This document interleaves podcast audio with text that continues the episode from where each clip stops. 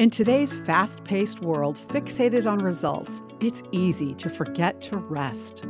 When we define ourselves by our achievements and work, we may even feel guilty resting. I'm Bonnie Sala with Reset. God tells us in the Bible that rest is crucial. He calls it Sabbath. In the Old Testament, this was one of the main ways God's people distinguished themselves from those around them. They kept a day of rest as set apart for God.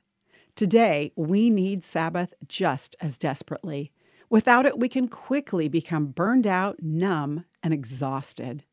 In rest, we encounter God and let Him minister wholeness to our souls, minds, and bodies.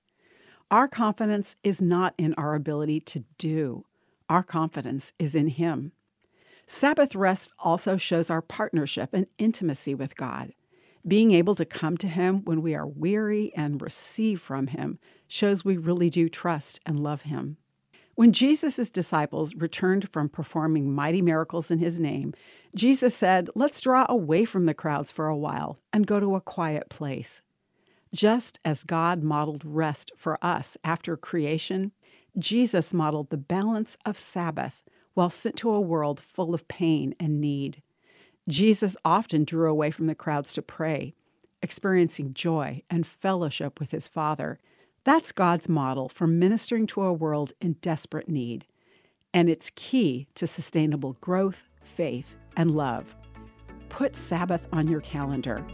Ask Jesus to show you the peace of resting in Him. Let Him meet you and minister to you. I'm Bonnie Sala with Reset. To hear this again, read or share this, or to find more resources like this, visit guidelines.org.